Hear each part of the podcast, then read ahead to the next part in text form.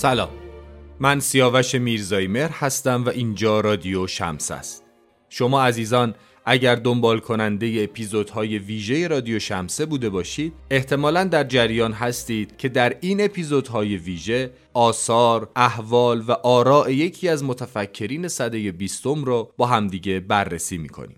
این بار و در این قسمت سراغ یکی از متفکرین شناخته شده فرانسوی یعنی میشل فوکو رفتیم.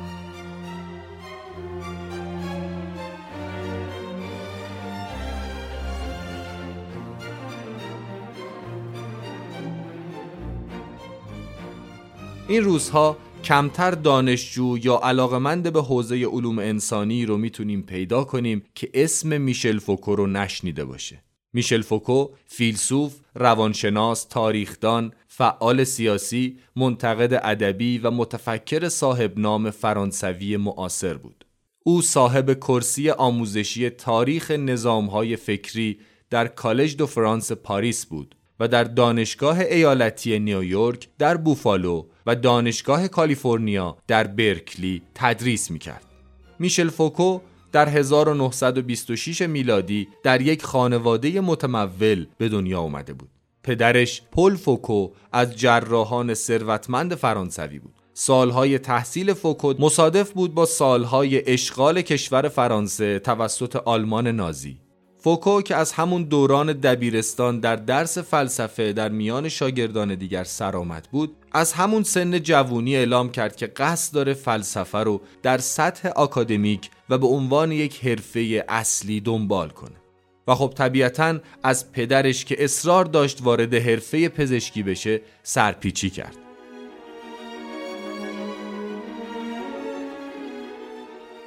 او سالهای جوونی متلاطمی داشت که بخشی از اون رو در یک آسایشگاه روانی گذرون.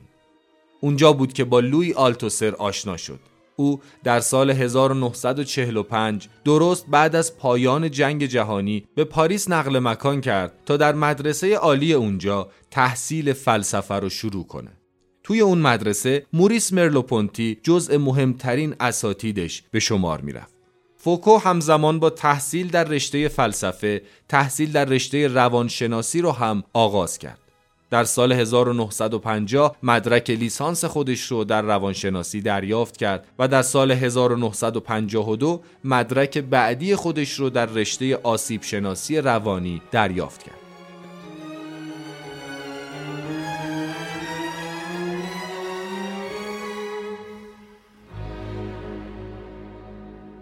در دهه 1950 فوکو بیشتر وقت خودش رو صرف مطالعه آثار فیلسوفان آلمانی مثل هایدگر و نیچه کرد و بعدها اندیشه های این دو فیلسوف انعکاس و بازتاب زیادی در آثار فوکو پیدا کرد. میشل فوکو در سال 1951 تحصیلاتش رو در رشته فلسفه در مدرسه عالی پاریس به اتمام رسوند. و در همون سال تدریس روانشناسی رو اونجا آغاز کرد و شاگردانی مثل ژاک دریدا رو تربیت کرد. او در سال 1958 به عنوان وابسته فرهنگی سفارت فرانسه از سوئد به لهستان رفت و بعد از یک سال به انستیتو فرانسه در هامبورگ نقل مکان کرد.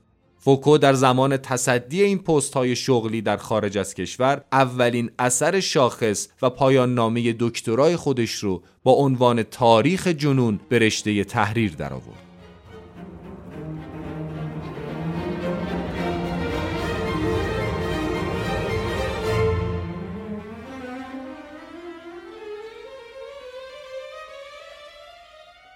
در سال 1960 فوکو برای تدریس در رشته روانشناسی در دپارتمان فلسفه دانشگاه کلغمونفقان به فرانسه برگشت. در سال 1966 کتاب نظم اشیا از فوکو منتشر شد که در محافل اکادمیک هم تحسین و تمجیدهای فراوانی براش به همراه داشت و همچنین نظرات انتقادی فراوانی رو دریافت کرد. این کتاب علا رغم طولانی بودن و مبهم بودن استدلالهاش تبدیل به یک اثر پرفروش شد و جایگاه فوکو رو به عنوان یک شخصیت کلیدی در جریان روشنفکری فرانسه تثبیت کرد.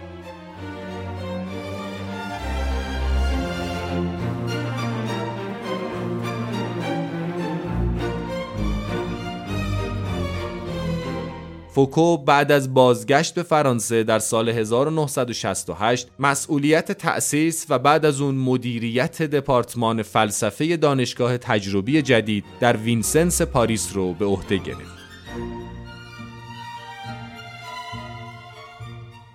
اوایل دهه 1970 یک دوره پرفراز و نشیب سیاسی در پاریس بود شهری که فوکو برای بار دوم اونجا زندگی کرد او به عنوان بنیانگذار یک پویش سیاسی اجتماعی که گروه اطلاعات زندانها نامیده می‌شد خودش رو وارد کارزار مبارزات و فعالیت‌های سیاسی کرد. اگرچه این کمپین در وهله اول با هدف کمک به زندانیان سیاسی تشکیل شد اما در واقع هدف کلیتری که او دنبال می کرد رسوندن صدای همه زندانیان به گوش جهانیان بود. در اواخر دهه هفتاد التهاب و تنش فضای سیاسی فرانسه به شکل چشمگیری کمتر شد در این دوره فوکو هم تا حد زیادی از های سیاسی خودش فاصله گرفت و تمرکز خودش رو بیشتر به مطبوعات و های ژورنالیستیش معطوف کرد. او همچنین نقد و رصد اتفاقات مرتبط با انقلاب ایران رو از منظری فلسفی در نشریات و روزنامه های مطرح فرانسه پوشش می‌داد.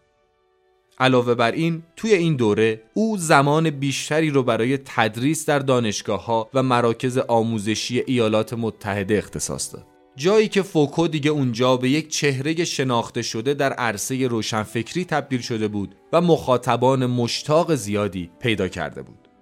در نهایت در سال 1984 میشل فوکو به بیماری HIV مبتلا شد و وضعیت سلامتی او به سرعت رو به افول گذاشت. او در نهایت در 24 روم جوان 1984 درگذشت.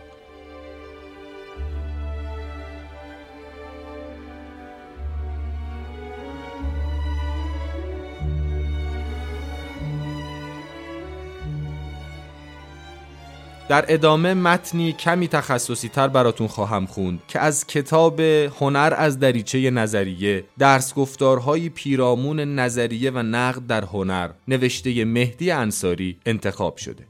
این کتاب در انتشارات روزبهان به چاپ رسیده و در دسترس علاقمندان قرار داره.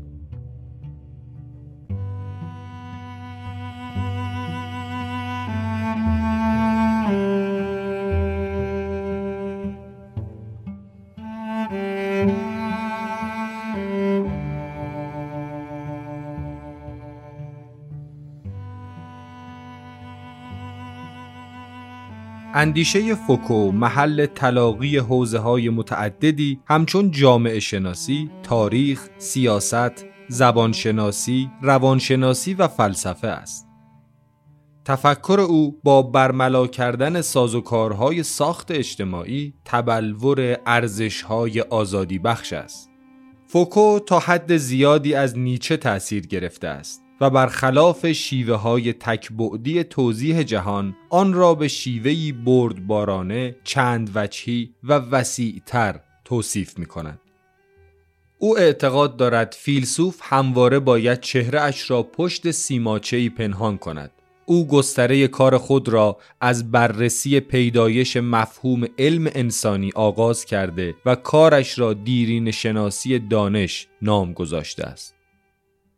دیرین شناسی در تلاش است برای آنکه جایگاه های متفاوت سوژه را خارج از هر ارجاعی به یک سوژه مندی روانشناختی یا برسازنده تعریف کند. او با جایگاه هایی که گزاره ها می توانند متضمنشان باشند با پرسشی برخورد می کند که امروزه روانشناسی طرح می کند. دیرین شناسی در تلاش برای آشکار کردن قواعد شکلگیری مفهومها و جنبه های توالی و پیوستگی و همزیستی گزاره ها با مسئله ساختارهای معرفت شناختی روبرو می شود.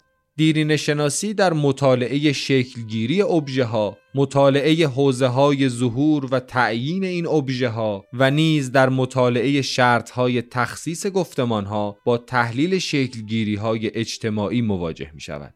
از دید فوکو این علوم جدید مانند روانپزشکی، جرم شناسی، پزشکی و زیست شناسی انسانی و در بنیاد خود سرکوبگرند. این علوم به شکل پوزیتیویستی هنجارهای عام خلق کردند و به تفاوت‌های میان شخصیت‌ها و تجربه انسان‌ها و مکان‌های زندگی آنها توجه ندارند. انسان معاصر از گرفتار بودن در این حصار عوامل محدود کننده شادمان به نظر می رسد. کتاب مراقبت و تنبیه از آثار مهم فوکوست. او یکی از فصلهای آن را سراسر بینی نام گذاشته است و بر این مفهوم تأکید ویژه‌ای دارد. فوکو شرحی اجمالی ارائه می دهد از آنکه چطور در جامعه مدرن اولیه با بیماری های واگیردار برخورد شده است. او جزام و تاون را مثال می‌زند و شرح می دهد که ایجاد مکانهای قرنطینه و نظارت بر بیماران شکل اولیه نظارت را ایجاد کرده که سپس جنبه های سیاسی و اجتماعی یافته است. رویای سیاسی تاون رسوخ مقررات است تا ریسترین جزئیات زندگی آن هم با ایجاد ساختار سلسله مراتبی که عملکرد کامل قدرت را تضمین می کرد. در مقابله با تاون نوعی مقررات دقیق نظارتی به طور گسترده به کار گرفته شد که از قرن 19 هم درباره گدایان، ولگردها، خانه بدوشان، دیوانه ها و در یک کلام آدمهای غیر طبیعی اعمال می شد.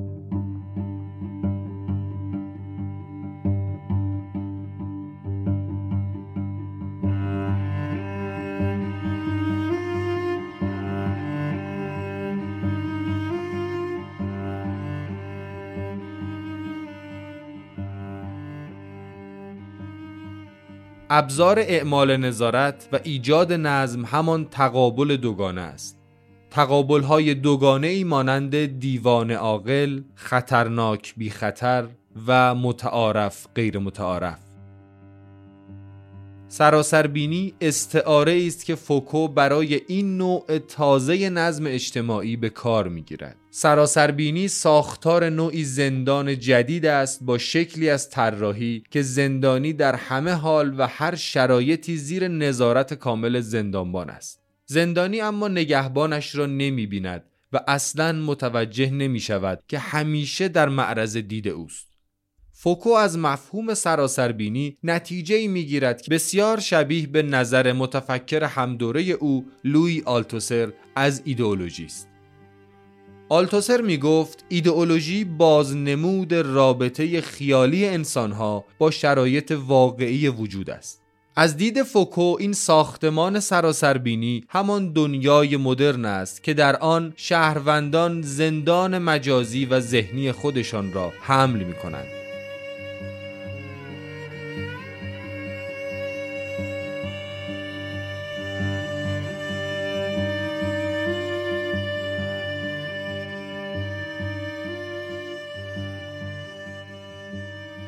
فوکو شهر می دهد که تا قبل از تأسیس علم روانپزشکی جنایت عملی عینی و مشهود بود و اگر کسی جرمی انجام می‌داد مجازات می‌شد. اما چون این علم به دنبال یافتن انگیزه های اساسی عمل جنایتکارانه بود نه الزاما مجازات مجرم بنابراین ایده شخصیت جنایتکار را مطرح کرد و وضعیت به طور کامل عوض شد در این حالت جدید اگر کسی شخصیت جنایتکارانه داشته باشد این امکان وجود دارد که هر لحظه دست به جنایت بزند این مسئله یک شک همگانی را نسبت به دیگران در جامعه پدید می آورد و البته به قدرت حاکم اختیار می دهد پیش از اقدامی جنایتکارانه علیه انسانهای خاصی دست به عمل بزند که غیر عادی تشخیص داده می شوند.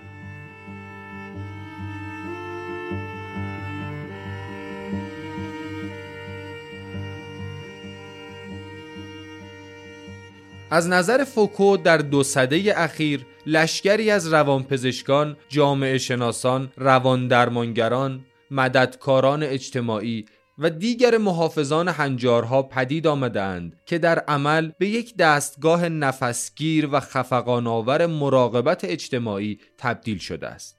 دستگاهی که زبان در آن نقشی مهم بازی می کند.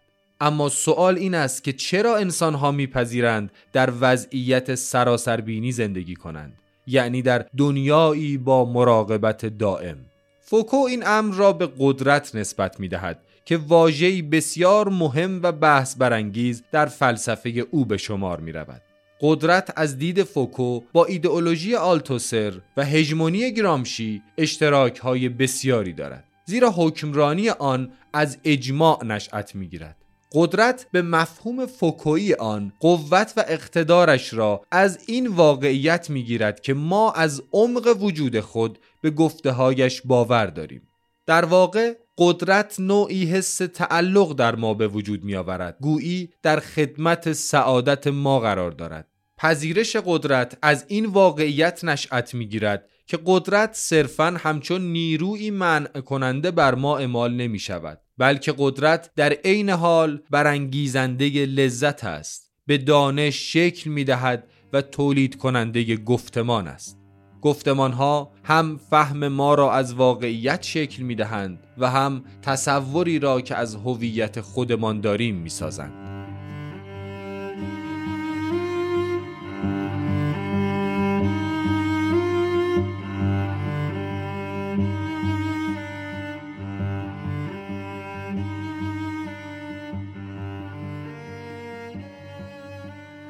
فوکو معتقد است باید به قدرت همچون شبکه تولیدی بنگریم که در کل بدنه جامعه گسترش یافته است قدرت شرایط امکان پدیده های اجتماعی را فراهم می کند در قدرت جهان اجتماعی تولید می شود و چیزها از یکدیگر مجزا می شوند و به این ترتیب روابط و ویژگی های خاص خودشان را پیدا می کنند. ما اما از قدرت پیروی می کنیم و به آن وفاداریم و حتی تا حدی اعمال نظارت انتظامی بر خود را میپذیریم. اما روشن نیست که ما تا چه حد می توانیم در برابر قدرت مقاومت کنیم.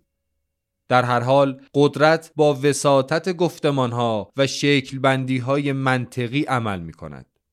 قدرت علوم انسانی در برخورد با رفتار نابهنجار از ادعای تخصصی بودن سرچشمه می‌گیرد.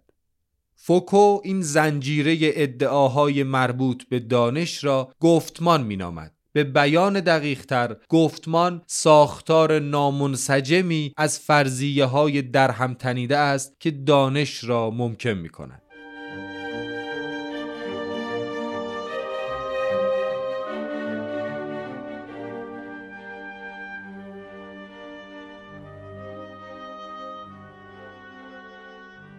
فوکو در کتاب دیرین شناسی دانش درباره ارتباط قدرت با دانش و گفتمان بحث کرده است. از دید فوکو رابطه نزدیکی بین دانش و قدرت وجود دارد. دانش به جای رها کردن ما از جهل راه مراقبت و نظارت انتظامی را باز می کند. می‌دانیم که در گذشته ادعای کاذب در باب دانش به مسابه ابزار قدرت و سرکوب اجتماعی عمل کرده است برای مثال ادعای قرار داشتن زنان و رنگین پوستان در جایگاهی پستر ادعایی بود که قرنها تعداد بیشماری از انسانها در حکم حقیقتی تردید ناپذیر و در حکم بخشی از دانش خود از جهان پذیرفته بودند و به این ترتیب مبنایی برای سرکوب این گروه ها در دست داشتند.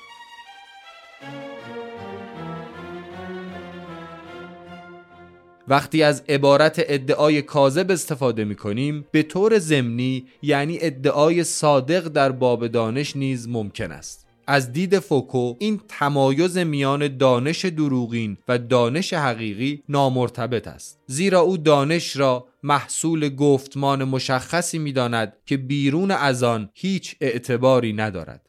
از نظر فوکو حقیقتهای علوم انسانی از تأثیر گفتمانها نشأت می‌گیرند. یعنی از تأثیر زبان.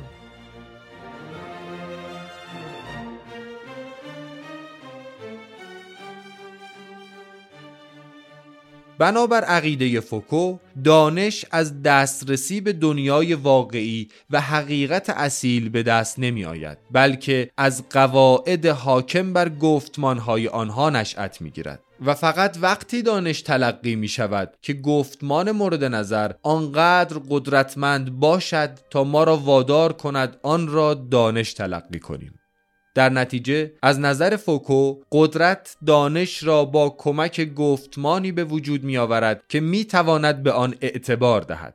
پس فوکو هیچ علاقه ای ندارد که معلوم کند کدام گفتمان ها یا کدام بخش از گفتمان ها کاذب و کدام یک صادقند. چنان که گفتیم حقیقت آنها سرانجام از قدرت آنها نشأت می‌گیرد.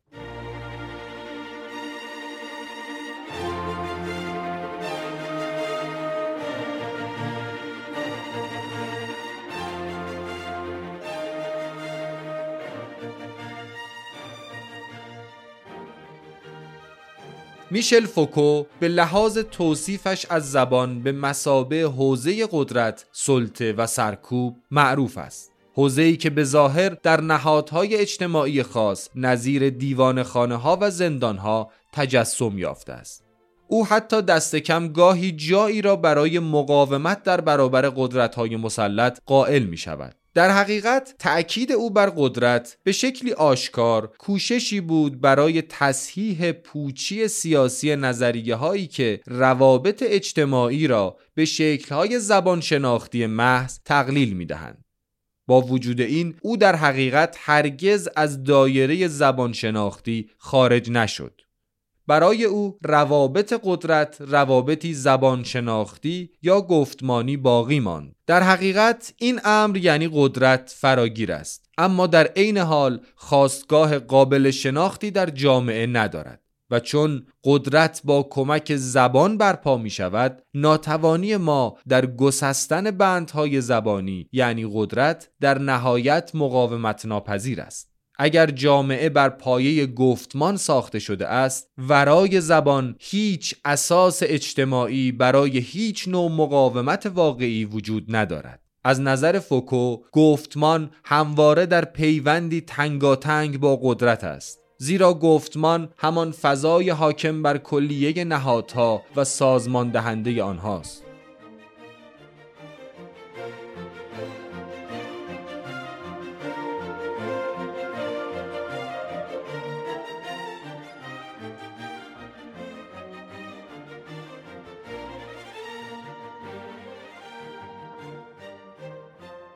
او در دهه پنجاه به این نتیجه رسید که انسان پدیده یا مفهومی تازه در علوم انسانی و تاریخ است.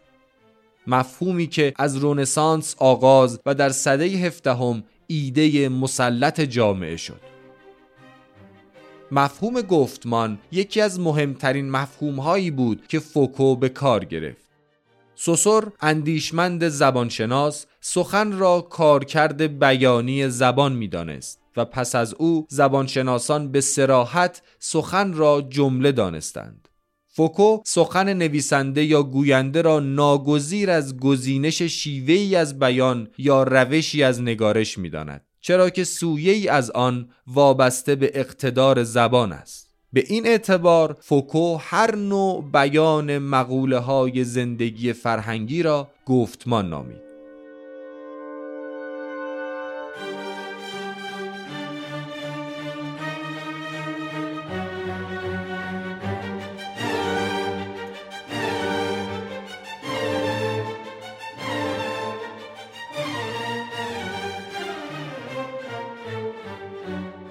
از نظر او در هر متن می‌توان آمیزه ای را از راه و بیراه و پذیرش و انکار یافت.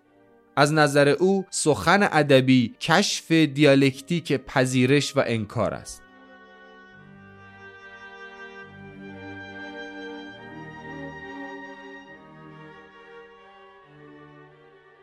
فوکو در کتاب واژگان و اشیا دیرین شناسی علوم انسانی تاریخ رویایی آدمی با زبان را به سه پله متمایز تقسیم کرده است. اول مردمانی که قبل از خردگرایی به جادوی واژگان اعتقاد داشتند یعنی مدلول را حضور ذهنی نمیخواندند و اشاره هم به امر تعویلی نداشتند دوم مردمانی در دوره روشنگری خواستند تا نظم اشیاء را از نظم واژگان دریابند و سوم در دوره معاصر اشیاء خارج از دایره بیانگری معرفتی و دلالت قرار می گیرند و انسان تابع نوعی بازی زبانی شده است که از قانونهایش سر در نمی آورد. نسبتی میان لفظ و معنا وجود ندارد و ادبیات هم دیگر کارکرد معرفتی یا شناختی برای بشر به همراه ندارد. او در این کتاب به سه سامان دانایی اشاره می کند و می‌گوید این سه سامان یا انگاره هر یک راهکارها و رویکردهای خاص خیش را دارند. او سه عصر تاریخی را در اندیشه اروپاییان تحلیل می کند. یکی عصر نوزایی یا رنسانس، دیگری عصر کلاسیک و سرانجام عصر مدرن. پیش از فوکو، موریس بلانشو از محو شدن ادبیات یاد کرده بود. فوکو این نکته را با مفهوم سکوت نام می‌برد یکی از مهمترین نکته های مطرح شده در کتاب واژگان و اشیا مرگ سوژه فلسفی یا مرگ مؤلف است به گمان فوکو اگر نگارش امروز از روشنگری رها شده باشد و چنانچه باید فقط ارجایی به خود دانسته شود در نتیجه نیت معلف حذف و متن اساس کار دانسته خواهد شد. او در این کتاب اضافه می کند که انسان یک اختراع است و دیرین شناسی دانش نشان می دهد که این اختراع اختراعی تازه است و زود هم محو خواهد شد.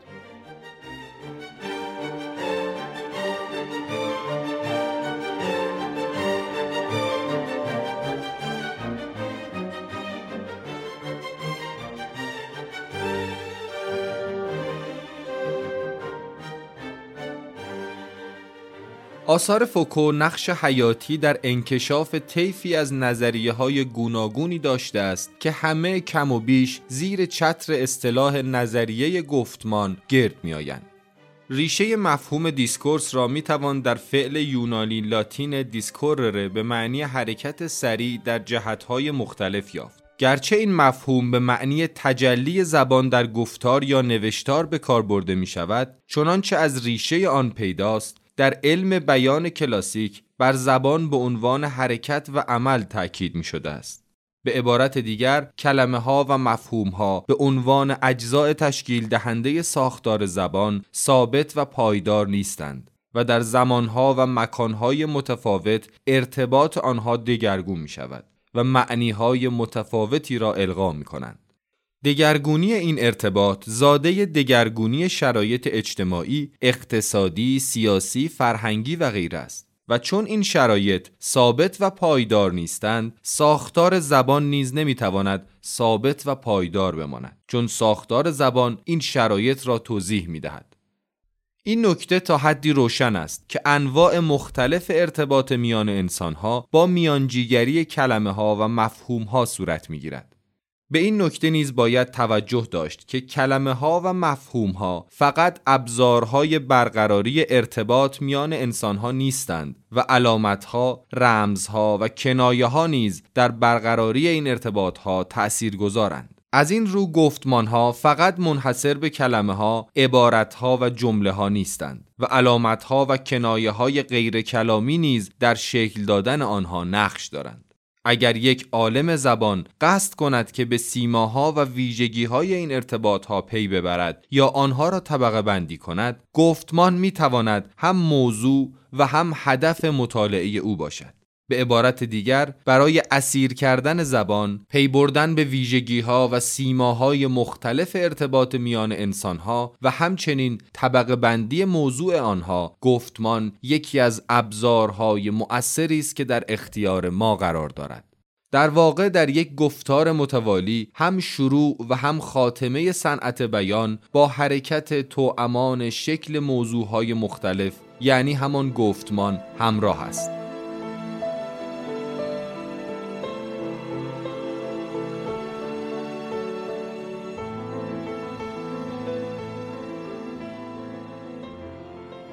از درون چنین چشماندازی می توانیم گفتمان را به عنوان نمایانگر تبیین زبان ورای مقیاسهایی بزرگتر از جمله بررسی کنیم. به عقیده میشل فوکو گفتمانها از علامتها تشکیل شدهاند اما کارکردشان از کاربرد این علامتها برای نشان دادن و برگزیدن اشیا بیشتر است. این ویژگی همان است که ما باید آن را آشکار و توصیف کنیم.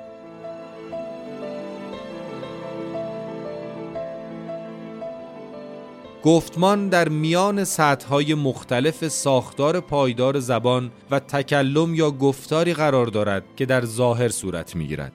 گفتمان بیانگر ویژگی های تاریخی چیزهای گفته شده و چیزهایی است که ناگفته باقی میماند.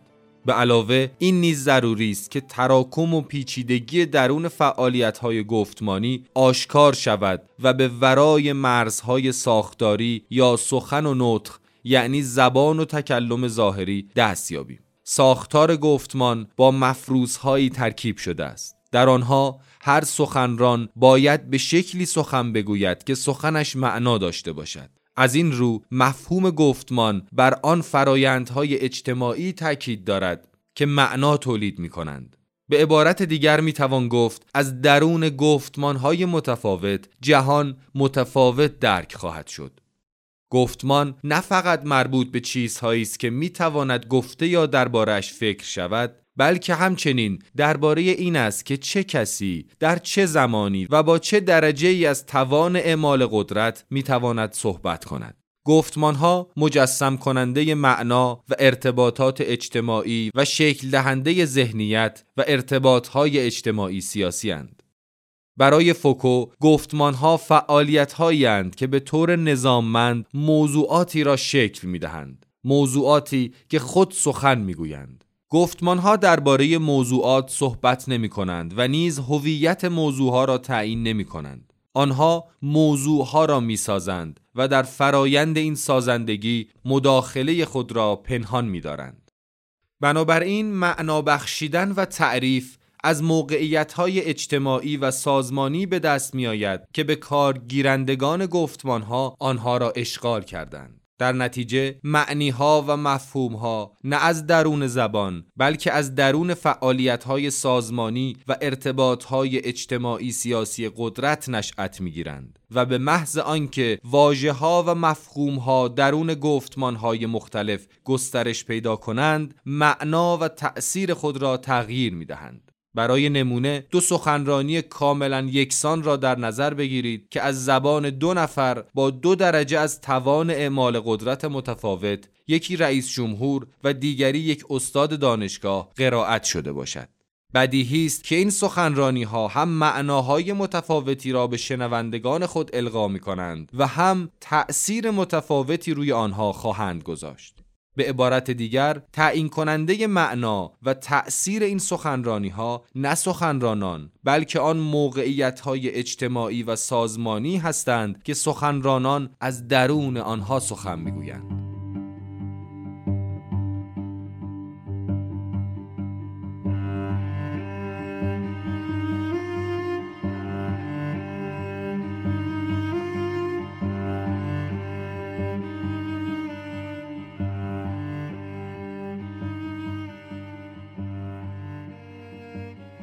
در واقع گفتمان ها امکانات تفکر را تحمیل می کنند. آنها کلمه ها را از راه های ویژه‌ای تنظیم و ترکیب می کنند و مانع ترکیب های دیگر می شوند یا آنها را جابجا جا می کنند. در هر صورت چون گفتمان ها با سازوکار ترد و دربرگیری ساخته شده اند در ارتباطی رقابت آمیز با گفتمان های دیگر، معناهای دیگر، ادعاهای دیگر، حقوق دیگر و موقعیت های دیگر قرار می گیرند. این همان اصل انفصال یا ناپیوستگی فوکوست او معتقد است که ما باید پیچیدگی و ناپایداری قدرت را جایی بپذیریم که گفتمان هم می‌تواند ابزار و هم ثمره قدرت و همچنین یک مانع یک انگیزه لغزش یک نقطه مقاومت و یک نقطه شروع برای یک استراتژی مخالف باشد.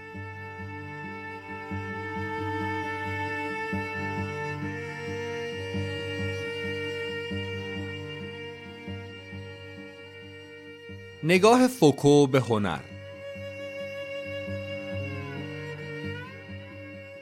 بحث از موضوعهای هنری در آثار فوکو پیرامون سه مفهوم متمرکز است. اول اینکه آثار هنری می توانند فضای فکری خاص یک مقطع تاریخی را تا حد زیادی آشکار کنند. دوم که آثار هنری می توانند مفهومهایی را به طور جدی به چالش بکشند که ما از شخصیت در ذهن خود داریم. و سومی آنکه مفهوم های سبک و خلاقیت هنری می توانند ما را به سوی تفسیری مجدد از انسان یا فائل تجربه هدایت کنند.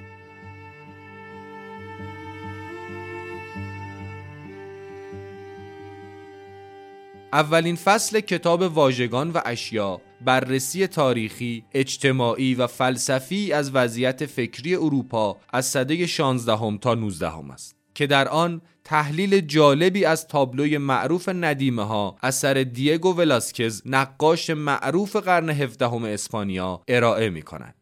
فوکو به تفصیل نقاشی ندیمه ها را توصیف می کند تا نشان دهد چطور ترکیب بندی آن مبین وضعیت ناظری است که وقتی آگاهانه میکوشد بر تفکر خود حاکم شود ناگزیر از بازنمایی توانایی خود به منزله مرکز فعال آگاهی ناتوان است. این نقاشی فقط با نمایش و حذف دوگانه اندیشه های کسانی این مفهوم را تجسم می بخشد که هم ناظر تلویحی این نقاشی و هم موضوع آن یعنی پادشاه فیلیپ چهارم و خانوادهش او این اثر را نماینده اصولی می داند که حال و هوای فکری دوره کلاسیک را تعریف می کنند. و به همین ترتیب نقاشی های سورئالیستی رن مگریت را نیز شاخص وضعیت عمومی فکری و روانی اندیشه فرهنگی غرب در قرن بیستم می‌داند. به اعتقاد فوکو از سده پانزدهم تا پایان سده نوزدهم دو اصل بر نقاشی مغرب زمین حاکم بوده است.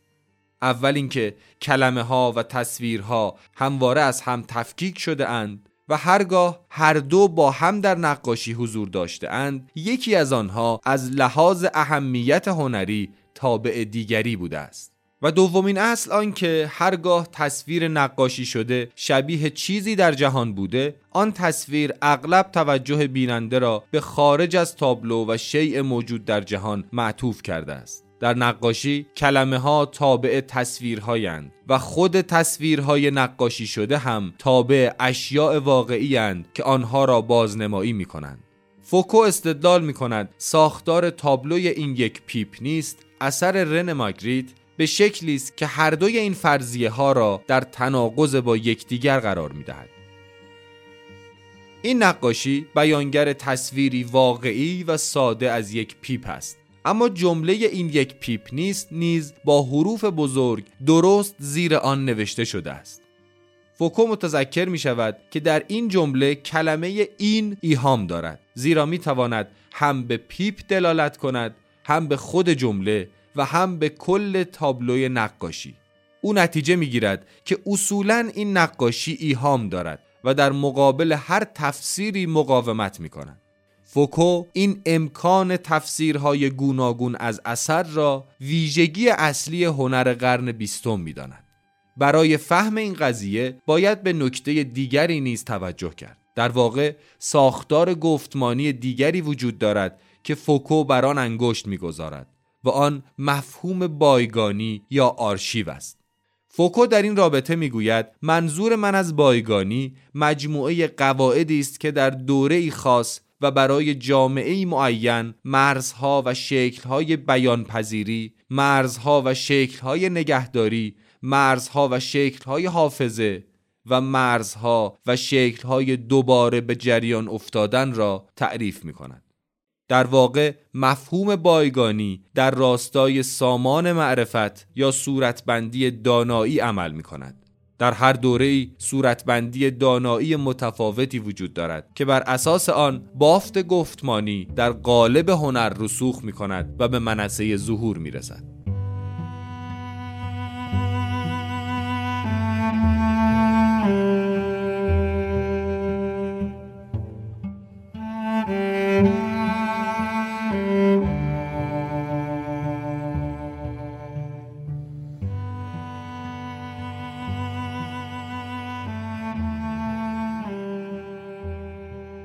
از اینکه با ما همراه بودید متشکریم. لطفا نقد نظر و پیشنهادات خودتون رو از طریق شبکه های اجتماعی آکادمی شمسه با ما در میون بذارید.